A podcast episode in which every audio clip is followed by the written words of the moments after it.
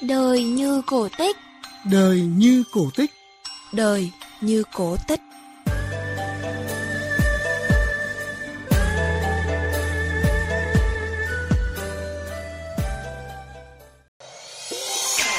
Chào quý vị thính giả 10 phút trong chương trình hôm nay Chúng ta sẽ cùng gặp gỡ người phụ nữ này. Gia đình nhà mình làm ở cái công ty này thì không phải là đơn thuần mấy chục tỷ mà mình có trong tay. Không dành cho con cháu một đồng nào mà đem đi từ thiện Thực ra thì nhìn chị bên ngoài không ai nghĩ chị là chủ một khách sạn lớn ở Hà Nội cùng với nhiều lĩnh vực kinh doanh khác. nhiều khi còn nhách nhác hơn cả nhân viên Nếu hỏi tiền nhiều để làm gì Chị sẽ nói tôi rất là mong muốn gia đình tôi có thu nhập có điều kiện giúp đỡ được nhiều bà con mình nhìn thấy cảnh khổ thì mình không đừng được thôi À, vâng, xin chào quý vị thính giả. À, đầu xuân năm mới xin được gửi lời chúc cho chúng ta luôn sức khỏe và bình an. À, không để cho thính giả phải chờ lâu, tôi sẽ nhường lời cho nhân vật tự giới thiệu về mình. Xin mời chị ạ. tôi xin chào thính giả của đài tiếng nói việt nam tên tôi là nguyễn thị hải ngư phường dịch vọng hậu quận cầu giấy thành phố hà nội À, vâng, chị Hải Ngư thì à, kinh doanh khách sạn. Khoan hãy nhắc cái hoạt động vì cộng đồng của chị trong những năm qua. À, tôi lại muốn được nghe chị kể về việc đấy là làm thế nào để mà nhân viên của chị vẫn có thu nhập, không bị thất nghiệp trong cái tình hình dịch bệnh như năm vừa qua. hai năm nay dịch dã như thế thì các doanh nghiệp riêng về ngành du lịch của chúng tôi là âm 100% nhưng không dừng lại ở cái mức của khách sạn mà tôi sẽ đầu tư tất cả mọi lĩnh vực nước ép bánh mì nước mía nước giải khát rồi giặt rũ chăn ga gối. Những cái gì có thể tôi tạo điều kiện cho công nhân làm?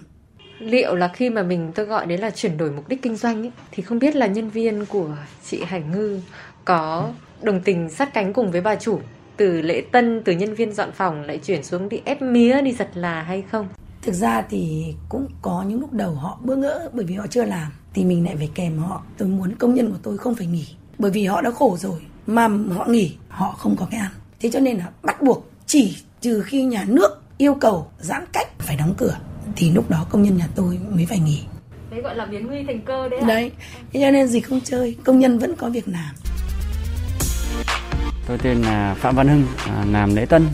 Trong đợt dịch vừa rồi thì chúng tôi đã làm những cái công việc à, hàng quán làm đồ giặt là khi chuyển đổi hình thức kinh doanh này công nhân viên trong đợt dịch này à, cải thiện được rất nhiều đồng lương không bị ảnh hưởng có thu nhập trang trải cuộc sống Tôi tên là Hà Văn Ninh. Thì trong đợt dịch đấy thì nhà vẫn có việc làm cho mà vẫn có thu nhập đầy đủ, có tiền gửi về quê. Có phải đấy là lý do mà chị sẽ có những người mà gắn bó với chị lâu? thực ra công nhân nhà tôi thì không ai làm dưới 2 năm cả mà từ khi tôi thành lập đến giờ có bà làm 7 năm 10 năm. Công nhân nhà mình làm thì cũng như mình thôi. Nói chung là cứ như chân với tay. Tôi vẫn nói với họ là chị em không coi như nhau như bà chủ nhưng mà đã là tôi với bà như nhau. Nhiều khi còn nhách nhác hơn cả nhân viên. Vẫn là câu hỏi tiền nhiều để làm gì? Tôi rất là mong muốn gia đình tôi có thu nhập có điều kiện giúp đỡ được nhiều bà con. Mình nhìn thấy cảnh khổ thì mình không đừng được thôi Gần 10 năm qua, chị đã đặt chân đến nhiều nơi, chia sẻ với nhiều mảnh đời bất hạnh trên khắp mọi miền đất nước.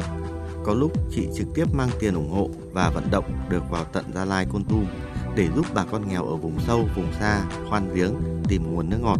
Rồi gia đình chị cùng xây những ngôi trường vùng cao, những tấm áo ấm mùa đông. Thôi hôm nay à, mình tính sơ sơ đi. Trong năm vừa rồi thì à, chị Hải Ngư đã làm được những cái hoạt động gì? Mình làm những chuyến đi Điện Biên, Mộc Châu, Hà Giang và Bến Tre. Như những đợt dịch vừa rồi là mình đi vào à, Sài Gòn, Bắc Ninh, Bắc Giang tặng những nhu yếu phẩm. Khi à, Hà Nội bùng phát thì mình tặng à, quân đi bệnh viện 105. Những đợt dịch thì bà con cũng bị giãn cách nhiều. Mình thổi những suất cơm, mình gói những cái bánh trưng và những suất xôi đem lại niềm vui cho mọi người gọi là có chút tinh thần động viên để bà con yên tâm ở nhà phòng chống dịch. Tôi đang ngồi ở trong một cái căn phòng mà ở đây có rất nhiều giấy khen, phải đến mấy chục cái.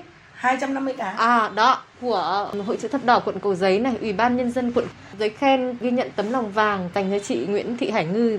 tôi làm từ thiện này tôi cũng không muốn khẳng định mình trong xã hội nhưng thực ra thì tôi nhìn nhận họ khó hơn tôi họ khổ hơn tôi còn tất nhiên trong cuộc sống ấy tôi nói thật những cái việc tôi đi làm từ thiện này ít người người ta thấu hiểu lắm đừng bao giờ nghĩ đến dư luận đừng bao giờ nghĩ đến câu nói của mọi người là mình làm được tất cả. Cứ sống để mà nghĩ đến lời nói của mọi người thì làm tốt chưa chắc người ta đã cho mình tốt đâu. Chị nói là đừng bao giờ nghĩ đến dư luận thì chúng ta sẽ làm được miễn là cái tâm của chúng ta tốt. Phải chăng chị là người chịu đựng những dư luận nhiều rồi? Còn nhiều chứ gia đình nhà mình làm ở cái công ty này thì không phải là đơn thuần mấy chục tỷ mà mình có trong tay. Tất nhiên mình phải đi vay mà bây giờ mình vẫn đang vay. Nhưng cái vay đó mình sẽ để mình khôi phục kinh tế mình bù đắp lên, mình sắm sửa, mình mua đất, mình mở công ty, không phải tiền của bố mẹ cho. Thì trong khi đó mình vay, mình làm thì người ta lại bảo, ôi giời, hơi đông mà phải sĩ hơi đông mà phải thế, ngu thì thế. Người ta muốn cất tiền vào túi, không muốn, mình lại đi muốn bỏ ra. Không cần cất một đồng nào vào túi. Làm được đến đâu chỉ đủ giả lợi ngân hàng, nuôi các cháu lo ăn học còn đâu gì từ thiện hết. Chị không dành cho con cháu một đồng nào trong lúc các con còn làm được. Đi nhiều mới tấm được. Nhà chọc đất, mưa rột nhìn thấy cả trời cả đất luôn nắng thì nhìn thấy mặt trời mưa thì xối xả không có chỗ mà che đấy là những cái nóc nhà của những người khổ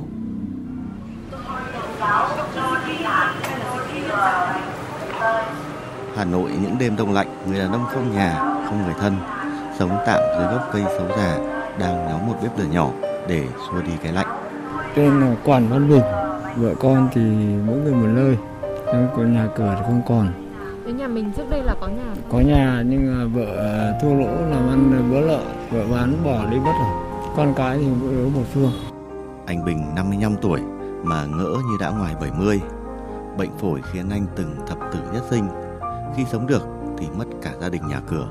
Kể từ ấy, bao năm qua anh sống dưới gốc cây này. Mái nhà là tấm bạt, đặng che nắng mưa. hôm nay chú em ăn tối chưa ăn gì rồi Chưa đã chị lấy cơm nhá cơm có cá con ngon cực thôi. Chị lúc nào cũng nào phải lo sợ tôi đói. Em mới ăn gì? Chị lấy cơm. Trong cái tình cảm chị còn quý hơn cả anh em ruột thịt. Chị Ngư đây kêu gọi hãy cứu sống tôi. Cờ lại là chị nói thật không có chị Ngư thì tôi chết rồi.